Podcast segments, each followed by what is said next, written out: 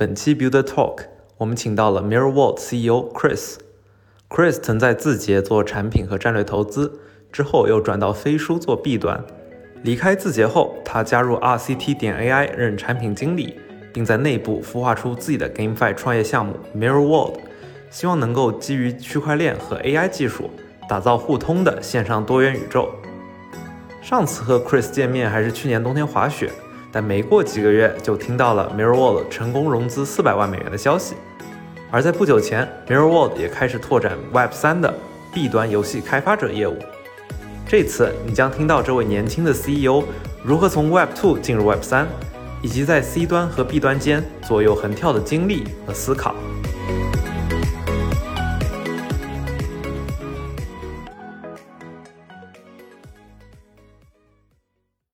我本科是在金融和电影制片这两个方向横跳啊，然后我的这个大学的生活的话，一半的时间可能是在娱乐行业，在电影的片场、时装的公司，然后 LV、LVMH 啊这样的大型的呃奢侈品企业做，可能更多的是制片以及更多的是 marketing 相关的工作，但是从啊，大三开始的时候，逐渐的接触到了呃咨询、投资以及这个移动互联网的这一波浪潮。然后我发现，嗯，在这个过程当中，其实 C 端的产品对我来说是非常非常有意思的。怎么能抓住啊你的终端用户，然后给他们提供最大的价值？那这个价值本身可能是啊，不管是从品牌的层面，还是从工具易用、上手难度降低，这个用户体验对我来说是非常。呃，重要的，所以在大三进入了字节之后的话，啊，大部分我的时间都开始研究可能不同的产品的路径，然后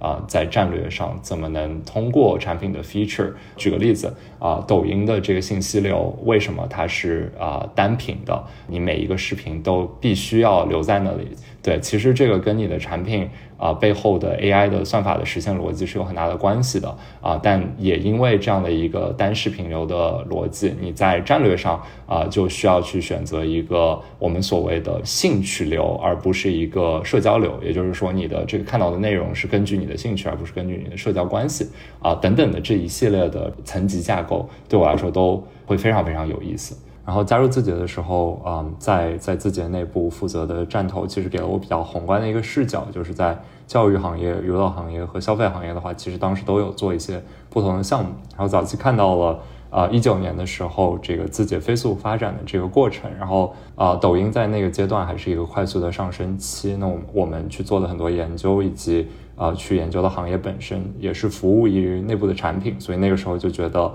嗯，其实以这样的一种形式，在大厂当中，在战略和产品的结合，对我来说非常有意思。更深一步的话，其实在这个过程当中去做啊细节的，包括产品的体验、黑马榜的 tracking。啊，以及可能全球啊 product 的 scanning 啊这些工作，当时对我来说是最有意思的一个部分。然后跟着 leader 一起来到了飞书团队去做 SaaS 的这个产品战略啊，然后就在飞书团队这个入职了一段时间啊，大概是这样的一个过程。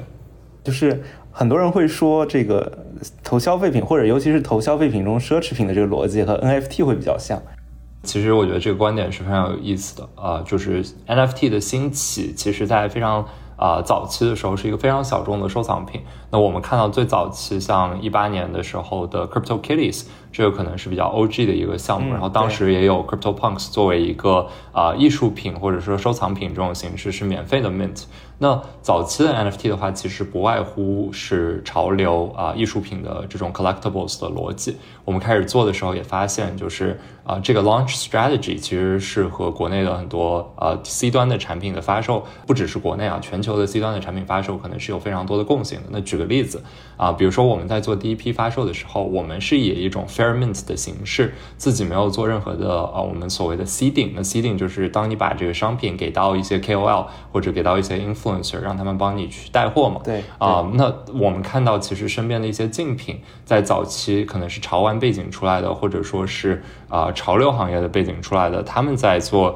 这个初期发售的时候啊，就会借鉴潮玩的逻辑。比如说一个啊，我们现在看到的潮玩，像泡泡玛特的 Molly 本身，其实就是一个已经有十几年 IP 的设计师品牌啊。那这个泡泡玛特的逻辑是把这样的这个小的啊盲盒，它做成六十九人民币或者五十九人民币这样一个 unit。但最早 Molly 火起来的时候，其实它的每一个娃可能都是几十公分，或者说它的 size 是比较大的。然后设计师因为自己的这个生产线的限制，他可能也只能做数个单元，然后做一个大娃，然后去做。就比如说一个 unit 可能是八百人民币这样一个定价，那我比如说香港的一个设计师的大娃，他一个这个 SKU 可能会做二十到三十个。啊，对吧？就是数量是比较少的。那这个大娃的产品分布，它在发售的时候怎么做呢？它可能会把百分之五十去做 seeding，也就是说，它十五个 unit 先给到了 KOL 的手上，在小红书上先发出来，然后剩下的十五个当中，十个它会啊做内部的消化，也就是说，它可能这十个自己啊去把它给买下来，炒高价格。然后在剩下的最后的五个 unit 当中呢，其中一个是设计师自己可能说，哎，我很喜欢这个，我自己去竞价，然后自己去这个做一个 benchmark。然后剩下的四个，也就是说 four out of thirty，其实才是你放在市场上流通的这个 unit。这个是一些。啊，就是潮流行业的发售的逻辑啊，包括耐克的潮鞋，它的尖货。那我们在字节的时候，其实会去看像啊一个 Easy 的 collection，它的数量、它的限制，一个尖货和普货当中的配比，以及它的这些渠道的分成。比如说 StockX 给给到多少，这是全球最大的潮鞋的社区。啊，以及像这个可能一些其他的零售渠道给到多少，还有一些协商的这种啊二级市场的流动上，它有多少是提前放出去的，这些其实都跟 NFT 的逻辑有非常多的类似的点。嗯嗯嗯，呃，我觉得这个就会很有意思。你在 Web Two 的经历，它直接的对你在 Web 三创业可能算是一个帮助嘛？呃，我觉得其实这个当中的技能完全是互通的嘛，因为呃，我们在做 C 端的发售的时候，不外乎是你怎么去控制这个叙事，怎么去制造 hype 啊，然后在哪些核心社群去做初期的 seeding 和啊预热，那这一部分的逻辑是完全一样的，特别是在一个啊人数比较少的，其实 Web 三就有一点像一个人数比较少的这个潮流社区嘛，那这样的一个社区当中，你要去做 seeding 的话，其实这个呃。逻辑是类似的。那我之后的这一份实习在飞书的时候，我觉得其实也给我带来了一些嗯 to B 的经验吧。那我我这个可以之后聊一下，因为我们的产品现在其实也在往 to B 转型，那这个部分也是会有呃一定的共通性。嗯嗯嗯，对，其实刚刚讲共通嘛，我我还是比较好奇，就是尤其是你是怎么入行 Web 三，然后就最早那个阶段，你觉得 Web two 和 Web three 的核心的区别在哪里？呃，加入了字节之后的话，我会有一个选择方向的 principle。这个 principle 的话，其实是如果我要去做一件事情，这件事情要不就是我很擅长的，要不就是这个世界上没几个人擅长的。Web 三的话，我觉得其实就是这样的一个领域，就是如果你进入了这个行业，你得到的其实是整一个大方向上 Web 三的一个 systematic beta。啊，我们所谓的就是系统性的红利嘛。啊，上一波的话，可能看到了像移动互联网这样的一个浪潮啊，但是其实我们现在去看啊，消费领域也好，To B 的 SaaS 的领域也好啊，这个整一个行业的大的增长率相对来说还是比较缓慢的啊。但是我们看加密世界的整体市值，现在是在九千亿美金，在熊市的这个阶段下啊，那美股的总市值是在一百万亿美金。啊，那加密世界是一个全球性的这个行业，所以其实如果你只是从这个量级来说的话，它可能不只是一百万亿啊。那如果我们算一百的话，啊，这个呃整体的加密世界现在的市值对美股的这个呃总市值，如果对比起来的话，如果我们算百分之十的渗透率，那你至少是一个十倍的上涨空间；如果算百分之五，就是五倍啊。所以我们觉得，其实从这个整体的行业的思路来讲的话，啊，对于我们这一代的人或者年轻一代的人来说的话，啊，抓到时代的红利其实还是非常重要的。当时离开字节的原因也是因为在思考，就是啊，呃，我们可能在飞书做的很多这个产品本身它的体验非常非常的好。啊，但是我们在呃制作产品的时候，它可能很多的 feature 都是跟竞品有非常多类似的地方的，嗯，以及这些竞品本身它可能借鉴的啊这个研究和借鉴的技术啊，可能是像一九六八年的时候，比如说 Notion 啊，它现在做的 feature 就是借鉴了一九六八年的这个呃一系列的研究，像 Alan K. Engelbart、Ted Nelson 他们做的这些啊双向链接啊，然后实时同步的文档啊等等。啊，他们把产品的体验做到了极致，但是在技术的层面的话，它可能是一个已经解决了很久的问题了。嗯，所以我当时想离开自己的一部分原因，也是因为想去探索一些最前沿、最创新的科技。啊，那我在思考这件事情的时候，会把它分成三个阶段，就是信息的生产、生产环节、传输环节和消费环节。这个是我觉得在产品的实现上啊，可以去做的一个分类。那，举个例子，比如说抖音当时在字节的时候啊，在做一个算法，就是它啊，它的这个推荐算法当中可以去提取到一个视频内容的啊。语音信息和文字信息，类似于就是它可以直接给你 subtitle 了之后，不让你跳到一个关键帧。那这个时候你信息的消费效率就从啊原来你可能一个小时的一个视频啊，或者说抖音可能呃几分钟的一个视频，然后你直接跳到那个你关心的呃搜索的那一帧，那其实你就跨了一个维度消费这个信息。对，啊这个过程当中的话，其实消费的效率就大大提高了。推荐的话，其实就是从用信息去找人。啊，然后搜索可能是用人去找信息这样的两个啊方向的传递啊，然后我当时就在思考这三个环节当中有哪些呃技术是可以去颠覆它的效率，或者说不是一个 marginal 的 increase，而是一个呃 paradigm shift 这样的效率提升。对，然后我觉得生产端的话，可能你有 AI 的创新，像最近达利的这个算法，之前 OpenAI 的这个 GPT 三的算法。啊，然后到了这个传输端的话，我当时的一个结论是，blockchain 的整体技术提高了信息传输当中的 transparency 以及它的呃共识成本啊，让这个中间商的需求降低了。那其实在这当中可以节省非常多的 economic value。嗯，然后也因为这个加入了一家啊早期的创业公司，呃，正好在这个 AI 和 blockchain 的呃一个交界点，叫做 RCT AI。然后我就在 RCT AI 内部创业，做了我的第一个 NFT 项目。我其实就比较好奇，就是为什么你选择自己创业做这个现在的这个 Mirror World 这个项目？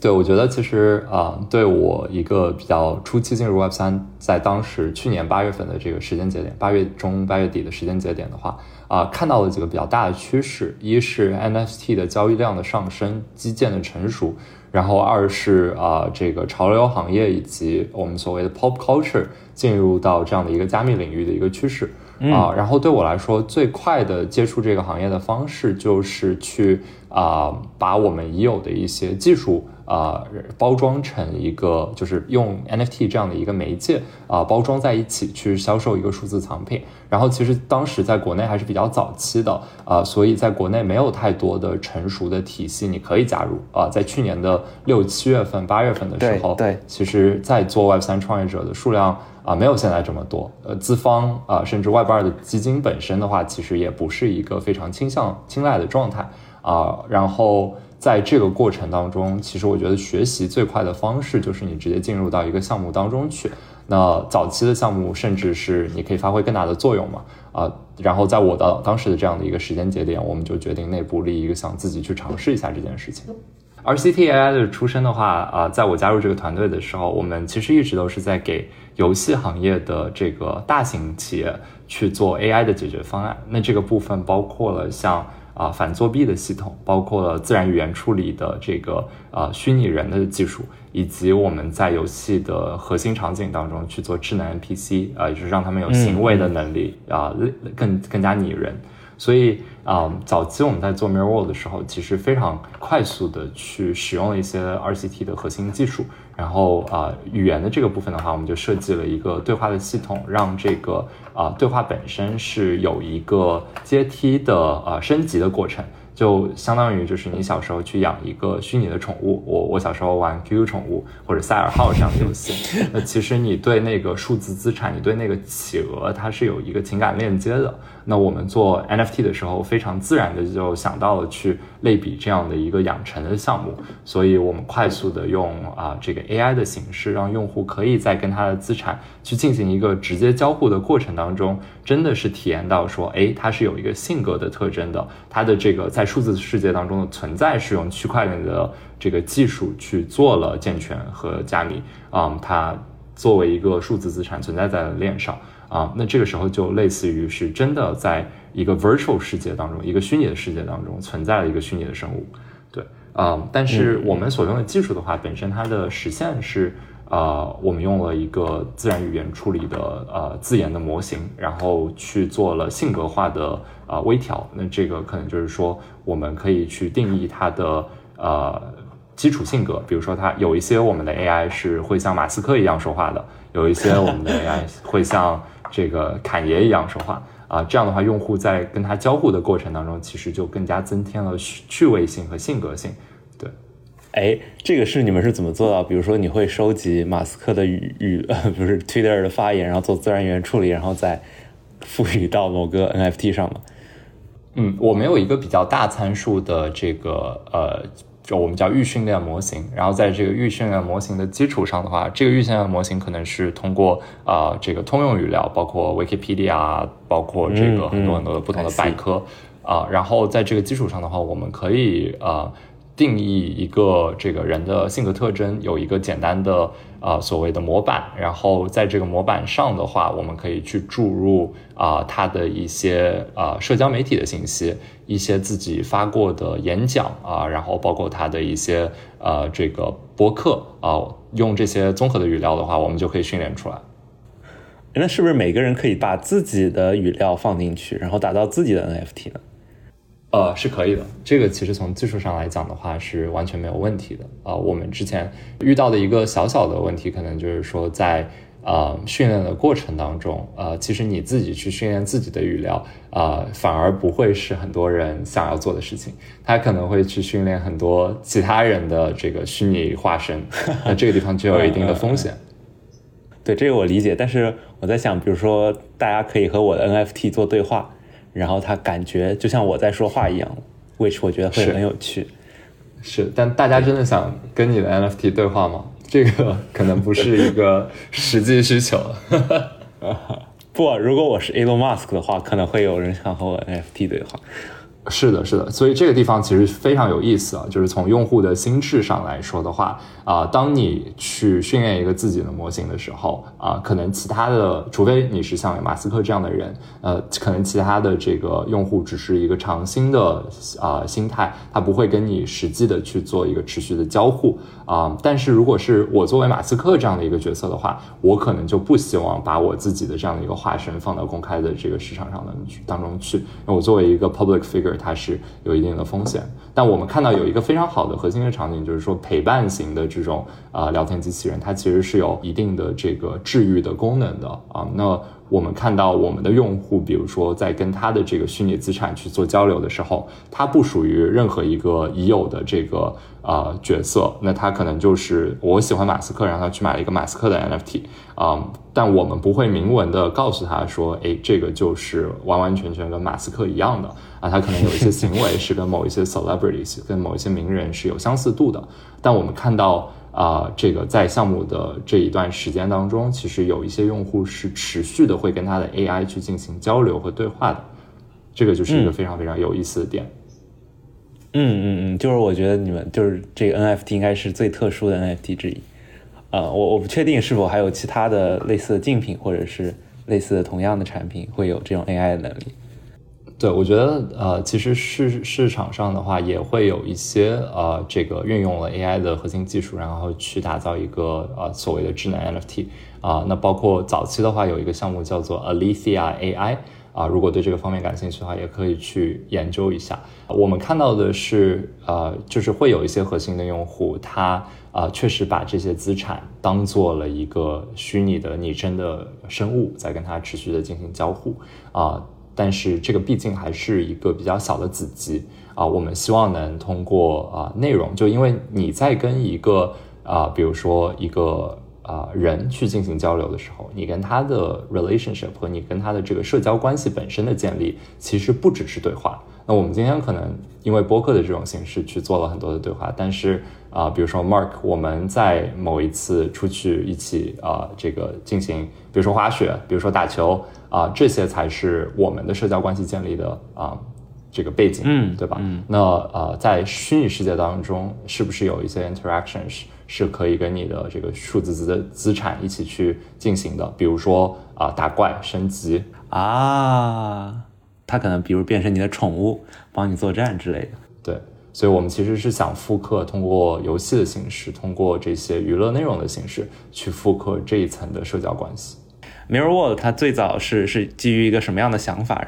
这个过程我觉得非常有意思。在去年的八月中的时候啊，我们决定开始研究 NFT 的这个行业啊，然后我们去思考了很多底层，就是 crypto 给啊我们的世界带来什么什么样的价值，给游戏给内容行业带来什么样的价值。那在这个过程当中，我们发现其实啊一个开放的经济体系，一个开放的治理结构，以及啊底层数字资产的所属权，也就是 NFT non-fungible token 的这个啊所实现的这个技术。啊，我们其实觉得这三个是我我我我们觉得 crypto 啊最大的价值。那围绕着这三个价值的话，我们觉得其实原有的一个数字世界，比如说像啊任天堂设计出来的一个马里奥的世界，它可能是用一套同啊这个同样的 IP，在多个不同的 multiverses 当中去做游戏的创作、内容的产生、数字世界的搭建。对吧？但是在传统的 Web 二世界当中，啊，它的经济体系是封闭的，它的每一款游戏当中的啊资产也都是啊这个互相封闭不互通的。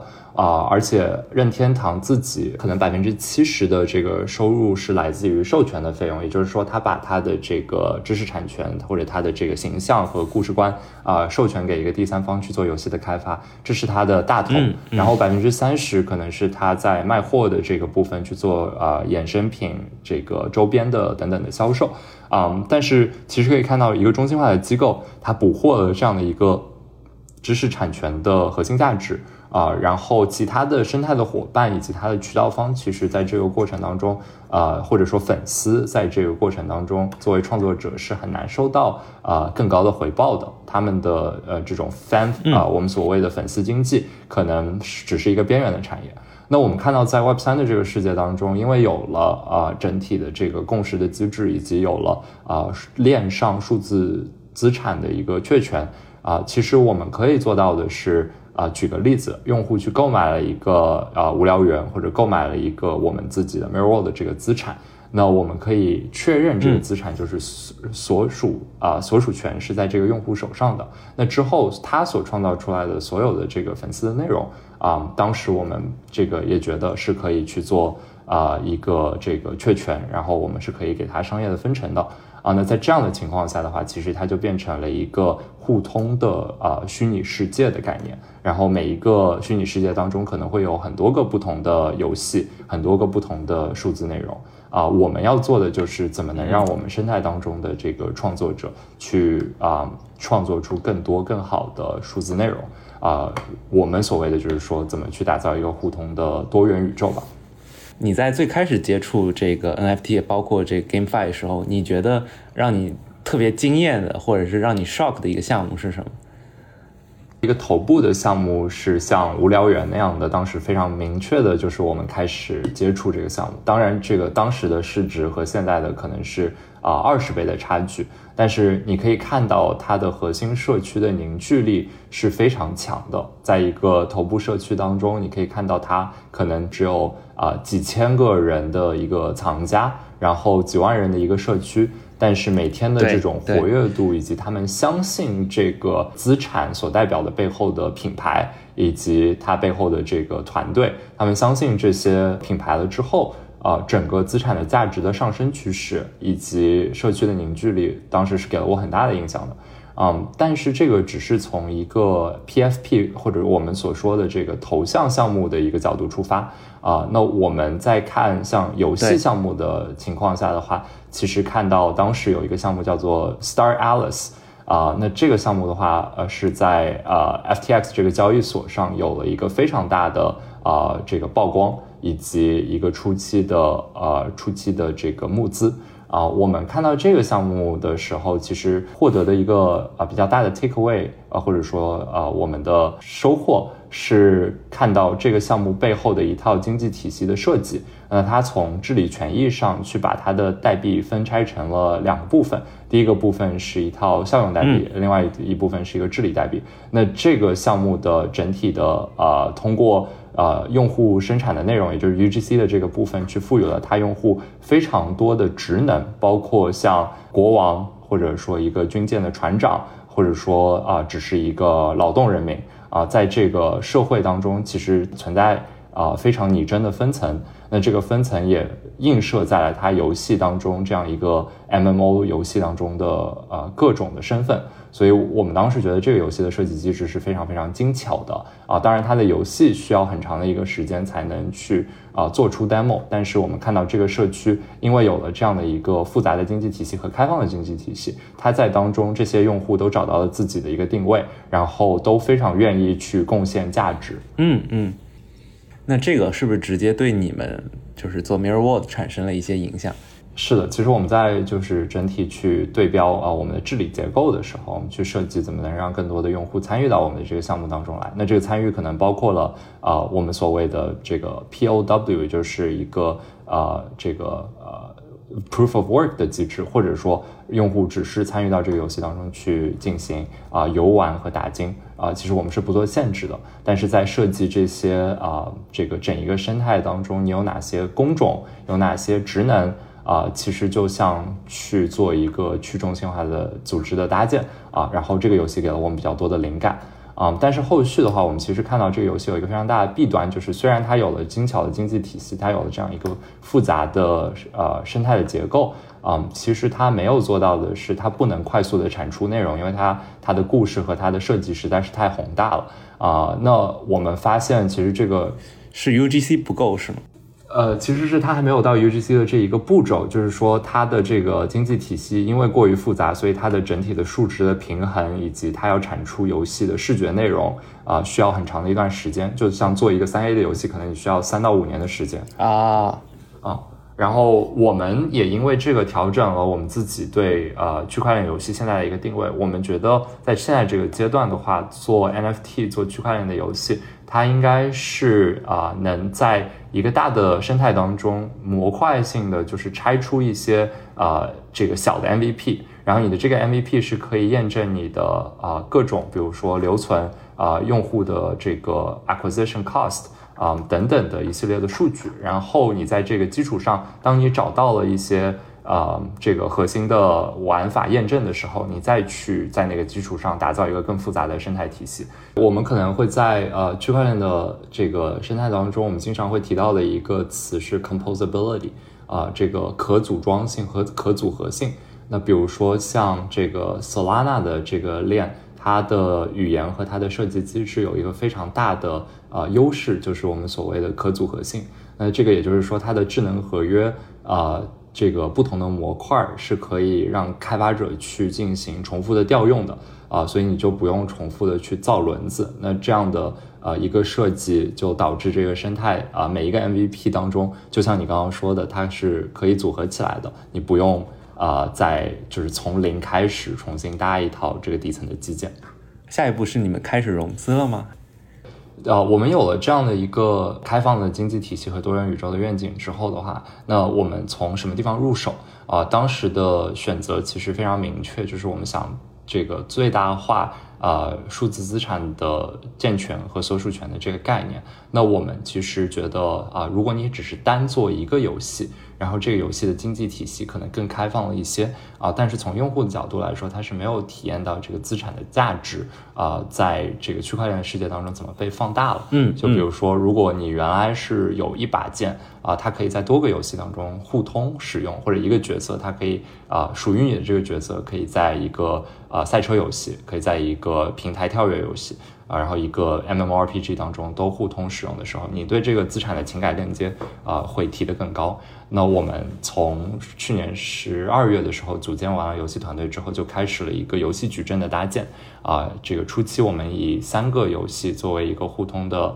呃这个矩阵，然后让我们自己的资产可以在这些不同的游戏当中啊去重复的使用。只要你拥有这个资产，你就可以无限次的进入不同的游戏，它就像一个通行证一样。啊，然后在这个过程当中的话，啊，其实这个区块链的游戏啊，整体的整个流程我们跑通了，然后获客和用户的增长也啊持续的在看到了进展的情况下，我们发现有一个比较大的核心的问题，可能这个行业还没有解决。那就是啊，在这个区块链游戏的啊体验端，当你的内容已经达到一个足够好的呃程度的时候啊，现在用户进入这个行业的成本还是太高了。啊，相信很多可能听众，然后包括呃你们也会有这种感受。当你刚刚进入一个 Web 三的这个呃社群的时候，你可能第一步去下载它的这个呃加密钱包啊，就需要花一定的时间成本去了解这个背后的机制啊。那在这个基础上的话，其实这样一个加密钱包，它跟各种不同的应用当中的交互，它的体验还是比较分裂的啊。比如说我。要去玩 X Infinity 阿谢的这个游戏啊，其实你是需要先去一个中心化的平台，它的这个 marketplace 啊，购买了一个资产之后，回到它的这个账户体系下去注册一个账户啊，然后跟你的这个钱包去做一个互通的认证，再回到手机端的游戏去进行游玩。那这整一个流程跟我们去玩像啊这个皇室战争这样的游戏啊，它的转化率一定是非常非常低的，是是。Onboard 的这个太难了。即客户经官方引导，首次使用并体验到产品价值的过程。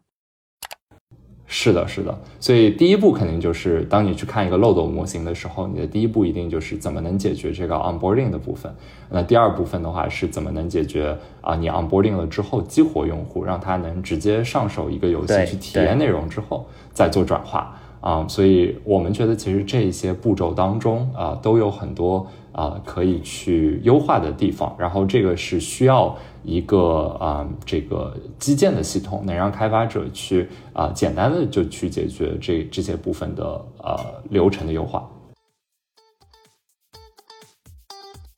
听众朋友们好，我是 Mark，Build Talk 由 Build 道出品。Build 道致力于建设成为最有影响力和生产力的 Web 三人才与项目孵化器。这里有顶尖的 Web 三实干家在五个工会中共同协作。孵化工会负责组织工具、产品和基建项目孵化；技术工会组织代码实践；投研工会输出深度文章和研报；教育工会生产 Web 三高质量课程；运营工会负责对内管理和对外宣发。你可以点击每期简介中的链接申请加入 Build 道社区，或者可以直接搜索 Build 道同名公众号找到我们，期待你的加入。我还想再往往回倒一点点，呃，我理解就是你们融资其实是在正式转 To B 之前嘛，对吧？嗯，对，我们是啊，今年的一月份的时候完成的种子轮的融资。啊，我们这个在融资的时候，其实啊，这个整体的愿景还是打造啊多个呃互通的数数字世界，然后这个底层的一套基础架构是我们提供的。嗯嗯嗯，其实我我对这个愿景其实就有一些想法，就是我在 Web 三领域，大家都想这个游戏的无论是装备或者这种游戏的这种物品可以互通，然后。那是不是会有很多的企业，他们都会想做这样的游戏矩阵？那会不会就创造出，比如像现在 Web Two 这样，可能更好理解一些，就是 Web Two，比如腾讯、阿里，他们自己内部的体系基本上是打通的，啊，或者它打通起来比较容易，但是可能会慢慢的，我如果从一个长远的角度，比如说咱们 Mirror World 特别成功，或者可能也会出现其他的游戏矩阵特别成功，也会变成这样的大的体系，然后他们之间可能是。他们是一个新的封闭的圈子，理解啊？我觉得这个是一个非常有意思的话题。其实这个核心就是说，你的这个网络效应是一个 Web 二的中心化的巨头的网络效应更大，还是一个 Web 三的这种新的组织方式的网络效应更大？啊，我不觉得他们两个是互斥的一个关系。嗯嗯，就举个例子，我我们拿拳头的生态来说吧，那它的这个 IP 其实是靠拳头这一个公司去打通的，然后它的每一个游戏的。啊，这个质量可能是非常非常高，但它可能十年也就出两到三款游戏啊，这样的一个这个数字。然后它的开发者的社群，也就是它内部的这个团队，可能是几千人啊，或者说研发团队可能是啊少几千人这样的一个状态。那在这样的情况下的话，其实不外乎我们去对比它的网络效应的啊这个组成部分，可能就是你的游戏的数量乘以啊游戏吸引来的用户的人数。啊，然后这个的话，对于拳头来说，可能就是它自己内部的这三到五个游戏乘以一个非常大的用户基础。那我们的 hypothesis 以及我们在 Web 三看到的是，由于你有了一套新的这个激励机制，你可以用自己项目的代币去啊获取更多的这个信仰者、开发者进入到你这个生态当中，你的前期的这个前面一部分的啊这个。呃，开发者的数量本身就可以远大于一个 Web 二的这个体系。然后在这种基础上的话，其实我们看到像，呃，比如说一个优秀的游戏，它是会有优秀的 IP，它是会有非常多的二创的。那这些二创的，呃，不管是游戏工作室、独立的制作人，还是只是一些粉丝，他们所做制作的作品，其实在一个 Web 三的这个世界当中。都是可以被量化激励的啊，然后他们自己通过贡献内容和贡献这个啊研发的时间，其实可以在这个体系当中获得更更直接的回报。所以我们觉得这样的话，你去对比这两个网络的价值的时候，可能它就没有那么明显的是说，呃，一个大型的机构它呃自己内部的互通呃。可能它的价值更高，还是说 Web 三的这种持续往外去延伸的网状结构，它的和啊网络价值更高啊？可能它本身就是有一天它的这个增长的速率会降低，它可能每天只有啊一两个开发者进入了这个生态，但是本身它永远都不会是一个封闭的状态。我在想，就是从最长远来看的话，就是希望有个统一的这种第二世界，而不是可能会会有几个几个大的游戏矩阵。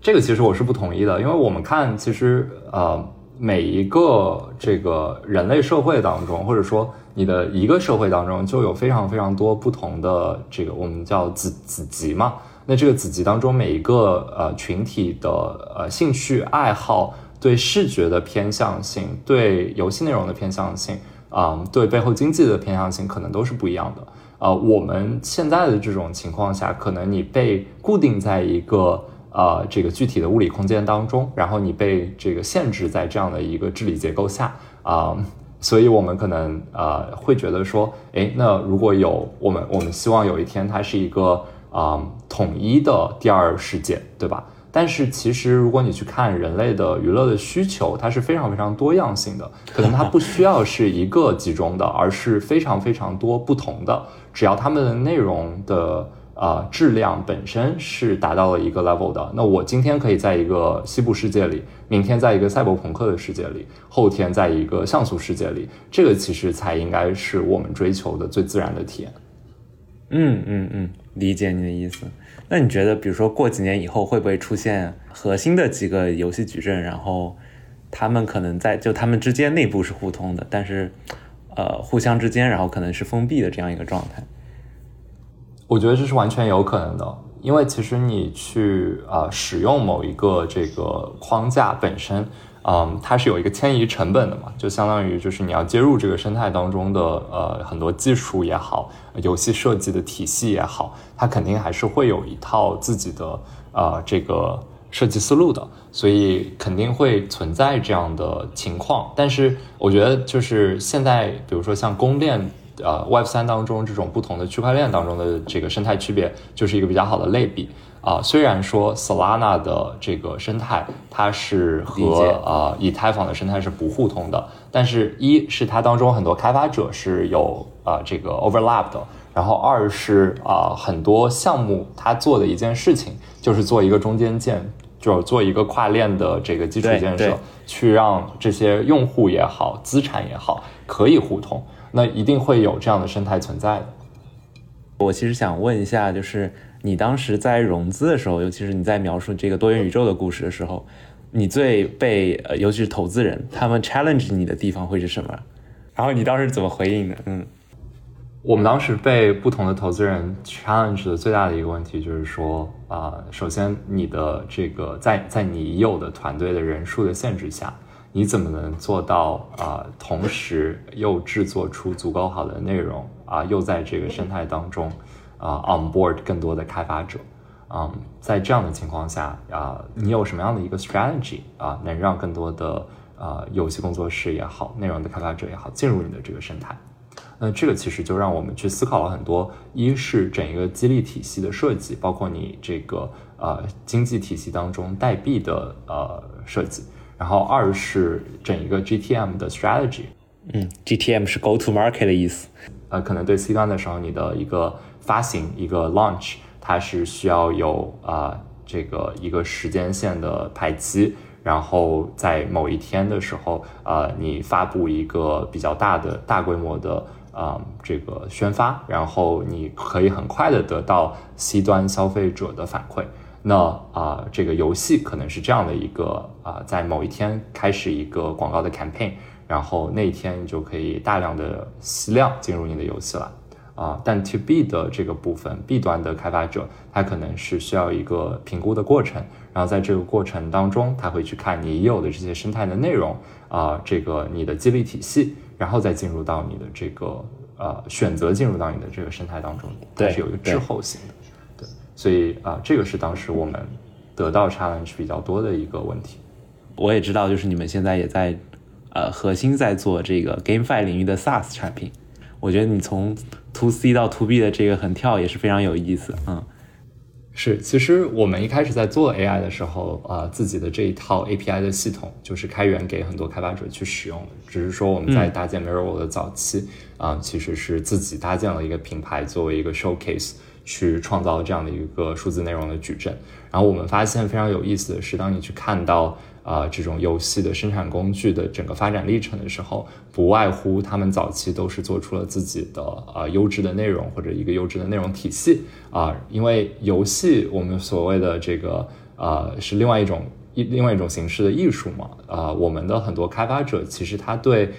背后的这个技术的呈现和不同引擎当中的啊这个渲染的区别，他可能在接触之前他没有那么多的一个。呃，概念。然后他在接触这个生态的时候，他第一个会看到的是，哎，我有一些喜欢的游戏是在这个生态当中去进行开发的啊。他会因为内容的优质程度进入到这个生态当中。那比如说一九八几年的时候，第一版的 Unreal，它在啊做初期研发的时候，它同时有了四到五个游戏啊，其中一个是当时的一个三 D 的 shooter，叫做叫做 Doom。然后 Doom 是成为了这个全世界非常呃受欢迎的一个游戏之一。然后啊，创造出了第一年的时候，其实 Unreal 就有了十九个客户啊在用它的这一套工具体系。所以其实我们初期希望去做的，也一直都是怎么能让更多的人在我们的这个技术站上去开发啊所谓的多元宇宙啊，因为这样的话你的内容沉淀。啊，才能去创造出更多个我们理想当中的这种啊开放世界。我们刚刚也也有讨论过嘛，就是是一个还是多个。所以在这样的基础上的话，啊，在今年的六月份的时候，我们就开始逐渐的把我们自己的这一套工具站提供给不同的开发者。对对对，就是因为你刚好之前也在呃飞书也做过嘛，就我我比较好奇的是这块可以咱们聊聊。就是在 Web 三领域怎么复刻一些 Web two 的这个 SaaS 的一些经验，然后去呃，无论是做 Go to Market 还是做其他的，嗯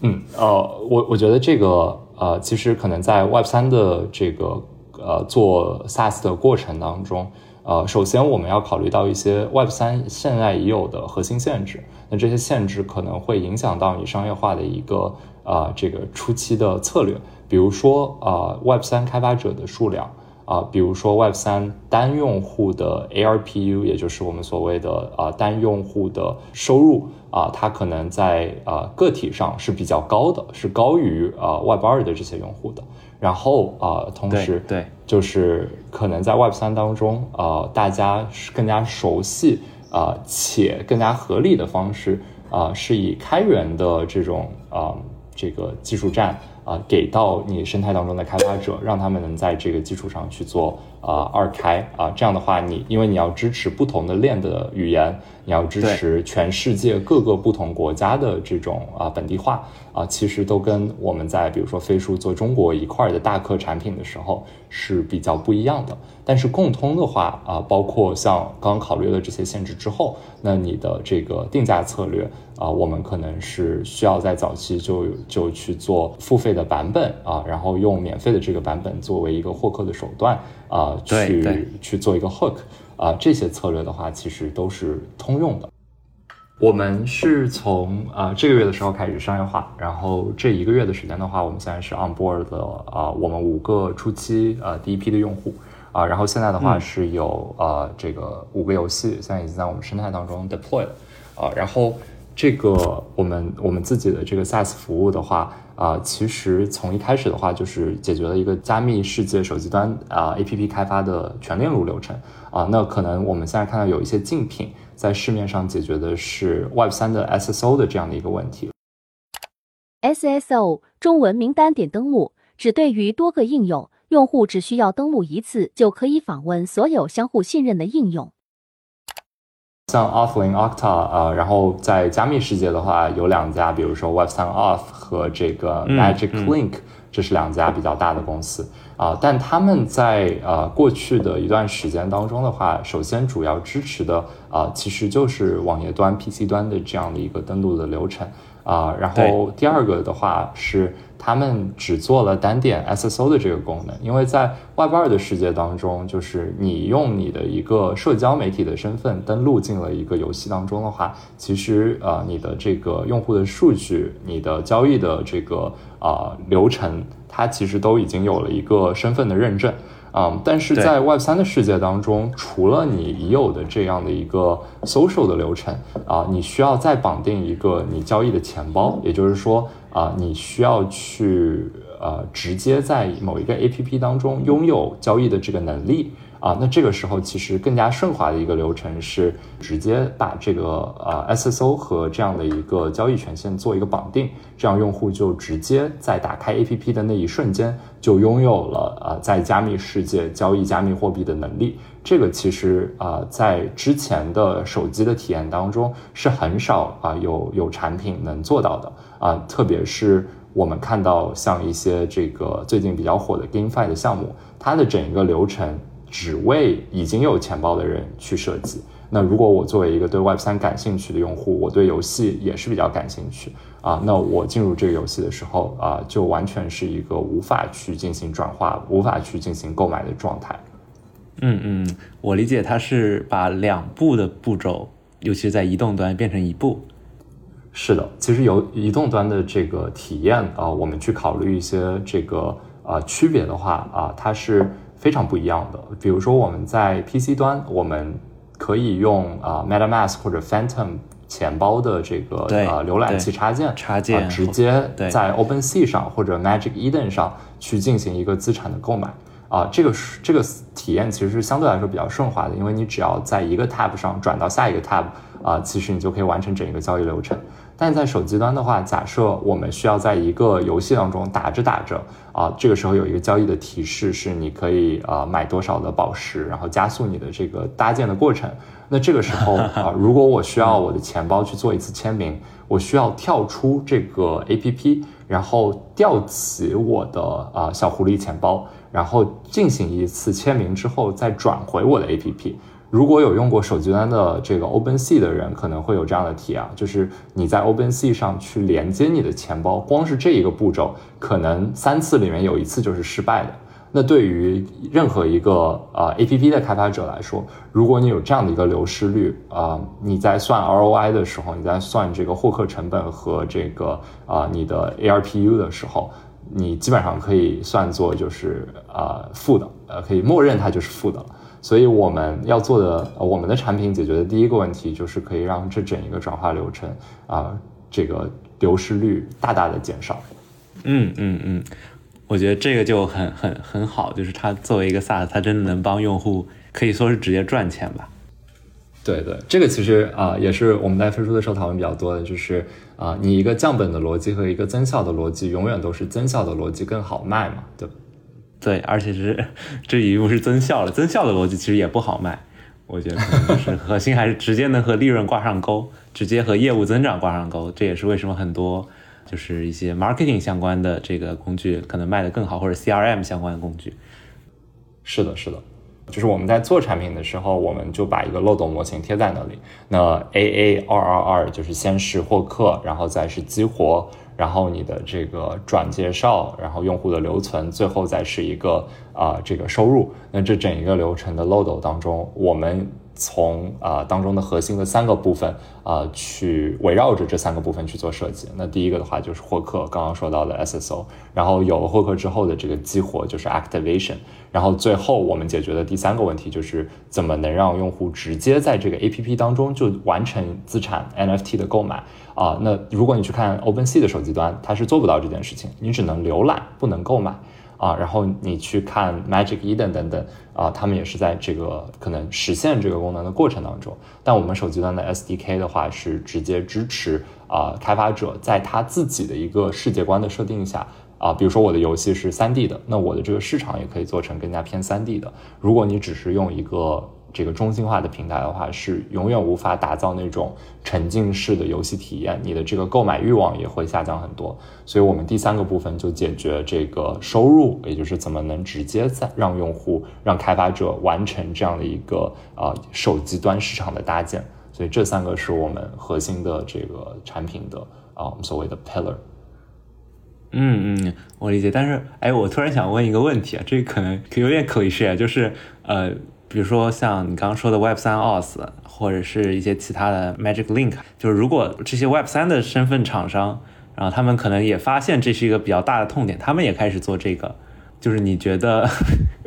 你们的核心的优势是什么？对，我觉得这是一个很好的问题。我们其实，在初期的时候去讨论这个问题啊，从两个不同的部分去去思考我们自己的策略。那第一个部分是。啊，我们在垂直的领域是否有足够的先发优势？嗯，然后第二个部分是啊，我们和这些。厂商提供的产品当中，我们的核心的 value proposition 是什么？那第一个部分的话，其实我们非常明确的就会去打游戏的行业去做游戏开发者的这些核心 service 啊，这也是我们自己去做矩阵的时候获得的啊，不管是当中的这些核心痛点，还是啊这个啊整一个啊获客的流程，我们也都更加的熟悉一些。对，所以呃，在这个过程当中的话，我们会先把游戏的这个行业给打下来。那这个部分就涉及到了，比如说你游戏市场的搭建，你的这个啊整整体合约的设计，其实像 Web 三 Auth 和 Web 呃这个 Magic Link 这样的厂商都是不具备这样的能力的啊。那在垂直的领域的基础上的话，就是我们怎么能横向的去拓宽啊，提供更大的一个 value proposition 呃，我们的这个产品的话，其实啊。SSO 的这个部分，也就是 Magic Link 和 Web3 Auth 收钱的这个部分，我们是免费的，呃，作为一个获客的工具，我们把它开源，提供给整个生态当中所有想用的开发者，因为我们觉得这应该是一个基础的，每一个产品都有的这样的一个能力啊，然后我们也不会自己去啊把它闭源做一个商业化的收费点啊，我觉得这个是 Web 三 Auth 和 Magic Link 前期做的不够好的地方，嗯啊。然后他们发现，他们就算闭源了之后，这个部分也收不到钱，他们才会去做这个钱包的啊这个功能。也确实，我们看到 Magic 啊最近推出了一款新的产品，它可能也是想把这两个流程给啊做的更加的密切一些。但他们两个啊，他他们两个现在的一个阶段的话，还是只提供了这个登录的啊这个功能。然后呃，从我们的角度来说的话啊。在服务好了游戏客户之后，当我们用 S O 进行了这个免费的获客，然后用户开始使用上了我们的场景的时候，这个时候大家会发现啊，我的用户进入了我的产品，低门槛的进入了我的产品，我怎么完成这个用户啊这个交易和收费的转化？那这个时候其实需要的就不只是刚刚说到的这个钱包的这个部分，你需要的是整一个游戏当中市场的搭建。和啊，这个 NFT 呃资产的合约等等一系列的基础建设，这个是像 Magic Link 和 Web3 Auth 啊厂商也无法支持的，所以我们通过这样的一个核心获客点做了一个钩子，能把这个付费啊去去做一个比较顺滑的转化。之前我也有和一个就是做 gamifi 的人聊过，然后他说其实嗯，在这个行业可能大家觉得会缺一个杀手级的应用，然后刚刚讲那些比如说增效。然后比如说让用户有更好的体验，然后钱包的优化这些都很好。那那那 Chris，你觉得就是大家会有什么呃不得不进入 Gamify 的这样的一个理由呢？就比如说，我觉得比如说 NFT，其实我觉得它就是一个一个 nice to have 的一个东西。就比如说有了这个更好，但是没有，其实我们的生活也可以这样继续，对吧？但我们知道这个改变一定会来，所以我想呃问一下，就是你觉得大家在这个行业，大家不得不进入 Web 三的这样的一个理由是什么呢？了解，我觉得这个是有有两个呃，就是我会从两个部分去思考这个问题。一个部分是供给端，也就是说游戏的生产厂商他为什么需要进入这个行业，以及是不是大家都有需要需求进入这个行业。嗯，另外一个思考是说，哎，那这个需求端，我作为用户，它给我带来了什么样的价值？那首先，先从生产端去思考这个问题。我们现在去看韩国、日本的大型企业，都非常快速的啊进入了 Web 三的领域。像啊这个韩国最近最大的啊 Netmarble 这家公司，然后之前的像 Come to Us 这样的公司，现在基本上是 All in Web 三的一个状态。那为什么他们需要做这件事情呢？呃，因为其实你看游戏的整个分成以及它的收入结构当中，呃，渠道的费用以及支付体系的这些费用啊，这个基本上都是分出去的。那可能比如说一个呃，这个 Apple Store 或者一个 Google Play 这样的市场，它占了百分之十五到百分之三十的分成。假设你有一个自己的社区，你可以用 Web 三的方式去做代币的。这个分发，然后建立一个自己的 Discord 社区，直接做产品的分发。那这个时候，你的这个部分的收入规模是可以大幅增加的。啊，在 Web 二的世界的话，啊，这个这个呃难度会比较高一些。不不是说这件事情完全不能做，但是你获客的这个难度，啊，除非你的产品是非常非常好，像原神这样的，它自己就有一个比较核心的 Discord 的社区，可能有八十万的啊用户在里面。如果是在 Web 三的世界的话，你通过代币的这一套激励体系，它的这个 UA 的成本就会相应的下降啊。这个是生生产侧获客的前提下啊。那如果有了这些用户进来了之后啊，其实对于一个游戏的 Studio 来说，我如果能直接啊通过加密货币的方式去做啊这个生态当中的呃这个这个呃我们所谓的抽成。那每一笔交易当中，假设我可以抽百分之一或者百分之二的点，我作为一个游戏厂商，在这样的一个生态当中，因为它有了一个开放的经济体系的交易啊，我在二级市场上可以得到的抽成收入是可以大幅增加的。我们之前算过一个数，嗯，然后在这样的前提下的话，你去掉了渠道成本，所以它的整个利润率也会大幅的上升。啊，这个是从供给端来说，然后从生产呃从这个需求端来说的话，啊，我们看到可能确实在短期像一个呃 NFT 的这种就是呃这个这个东西属于我啊，这可能只是一个啊 marginal utility 的 increase，对我来说可能只是边际效应啊这个增加了一些，它不足以去颠覆我的游戏体验啊。但假设我们刚刚说到的这个啊资产的。啊，这个就是可交易性以及它的所属权的确权，可以让我在多个游戏的生态当中去去使用同一个道具。我在某一个游戏当中的时间，啊，我花了十个小时，然后这把武器或者这把道具，我在这个武器当中练到了满级，我可以在下一个啊场景当中使用这个道具。这个从呃，用户侧的角度来说，其实是有非常大的价值的，因为时间其实，在游戏当中是直接对应了你的这个金钱和你的能力成本啊，所以在呃这种层面上，我们觉得也会有也也会有一定的需求啊。那还有另外一个从用户侧去思考它的价值所在啊，其实是它的这个呃资产的价值的保值。就比如说，我可以在二级市场上，在我使用完这样的一件道具之后，啊，当我的这个呃库存当中多出了一把。或者说我已经获得了这样的一个道具，那我就可以去进行啊这个道具的流转。那在 Web 二的世界当中，可能有一个比较好的例子是 Dota Dota 二的一个宝箱的机制，它的五个宝箱当中啊，这个可能会有一把稀有的武器是用户需要的，剩下四把当中可能有一些它就可以放到二级市场上去销售。但是在这个过程当中啊，一个中心化的市场也会去进行，比如说百分之十五的一个抽成，像。这个 Valve 的这个市场就进行百分之十五的抽成啊，所以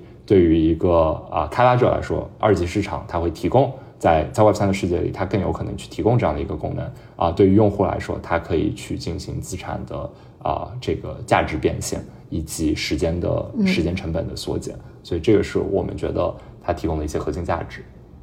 那那我很好奇啊，就是在你在这些 transition 的过程之中，你自己比如说，嗯，需要学很多技术吗？然后以及你的就是每每一次就是大的转变的 landing，你会做一些啊什么样的准备，或者你有一些什么样经验的分享呢？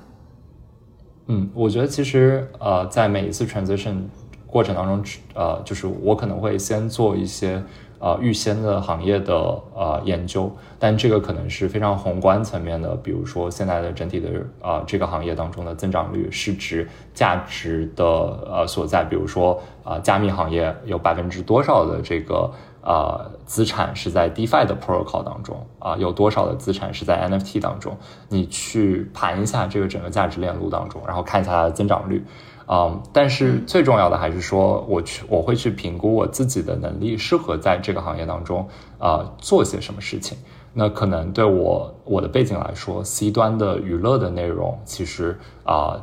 在金融的这个交界点，就是非常非常适合的。所以 GameFi 啊，我会觉得比较适适合我现在的一个能力点。它既在大行业上是一个没有多少人啊，或者说。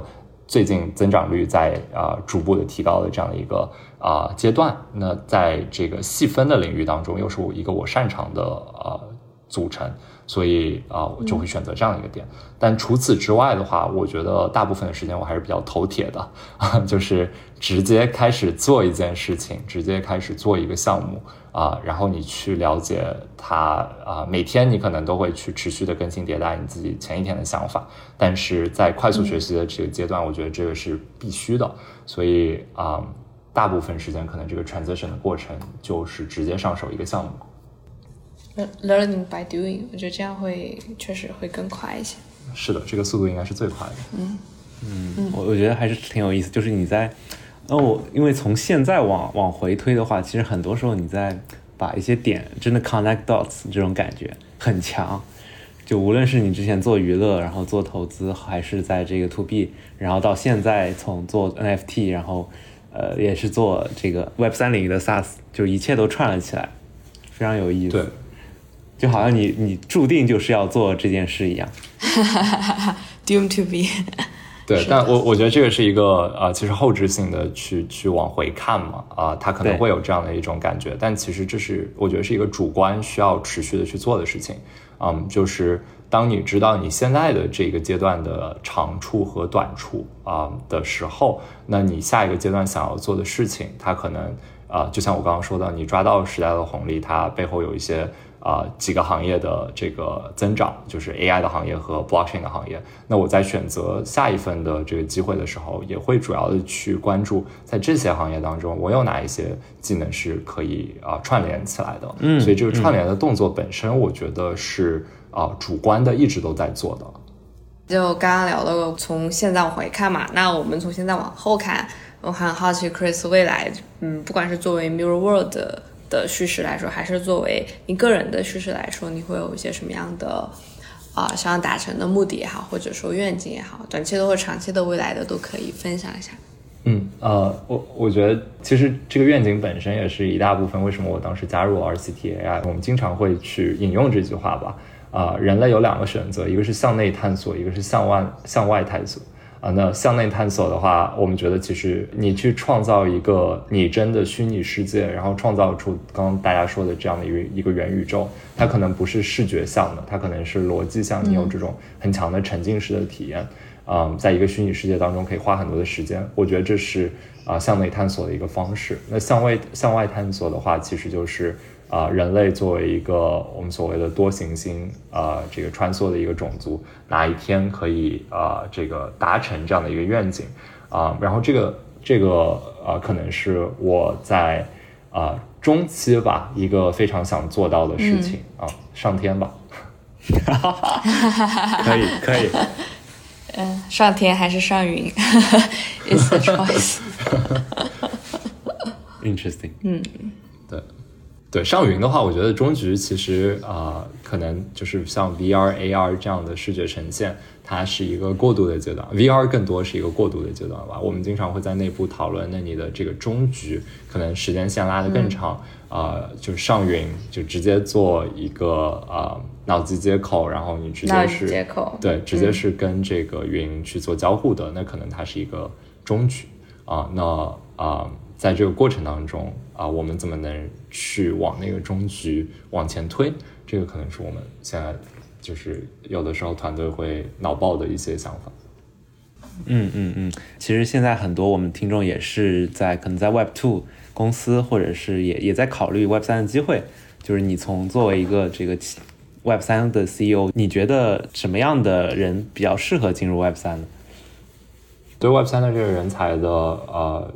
标准是啊、只要有好奇心，然后感兴趣，其实啊、你之前很多在外边的经历都是可以复用的啊、但是我可能会看，就是在我去啊 recruit 这样的一个人之前啊、你是比如说一个月之前开始感兴趣的，那在这一个月的过程当中，你通过什么样的一些方式获得了这个行业的啊、信息？比如说你做了大盘的扫描，然后你是不是在某一个细分领域非常的感兴趣，去研究了很多不同的项目？你有没有每天泡在社区里？啊、这些不同的方式，可能是我比较感啊、就是会会去评估一个一个人是否适合进入 Web 三，因为你需要在这个行业当中快速的筛选出非常非常多的信息，而这个行业的信噪比又非常的低啊、因为可能它是一个通过各个网络节点当中的这个个人都需要去啊、这个我们所谓的呃宣传，对吧？那你不管是对某一个项目的大规模的宣传，还是对这个行业本身的宣传，它非常自然的就会有这样的一个呃信息差。那作为一个外部的人，当你进入的时候，你第一件要做的事情就是大规模的去看很多的信息，然后筛选出有价有价值的这些信息源，然后快速的了解啊、你自己感兴趣的这个部分。对，所以我会觉得，如果你觉得自己能做到这件事情，然后你又对这个领域很好奇啊，那其实 Web 三是非常适合的。嗯嗯。嗯，那我们最后也问一下，就是 Chris，你最近有觉得哪些项目比较有意思？然后或者最近在思考什么 Web 三的大方向？嗯嗯，我最近其实花比较多的时间去看整一个支付浪潮当中 Web 二的这些巨头的公司去解决了一些什么的核心的问题。嗯，因为我觉得其实退一步讲，就是大家都还是在啊、为了这个是这个效率的提升，为了这整一个世界当中的效率的提升，在在创业嘛。那 Web 三只是说当中的一个技术的解决方案，可能它是呃有一个不同的共识机制啊、有一个不同的网络效应啊、但是你最后解决的这个问题本身，它应该还是存在在现实当中的某一些痛点。所以我最近看的比较多的，我也给大家推荐一下，是这个 Stripe 的呃 CEO Patrick Collinson 他的博客啊、然后他的博客当中其实会比较多的去思考世界 GDP 的发展进程以及科研的成本的。啊、这个提升，就举个例子，比如说摩尔定律，虽然我们现在还是在保持十八个月这个算力翻一番的这个状态，但是嗯嗯你需你需要的人员成本其实翻了很多番，就是原来可能十个科学家做到这件事情，现在是一千个。啊，这只只是夸张了啊，但是 Patrick Collinson 会思考很多这些类似的这个呃改变世界进展的问题，然后我觉得啊、给了我很大的这个啊、启发。如果只让你留最后一句给听众，你会说什么？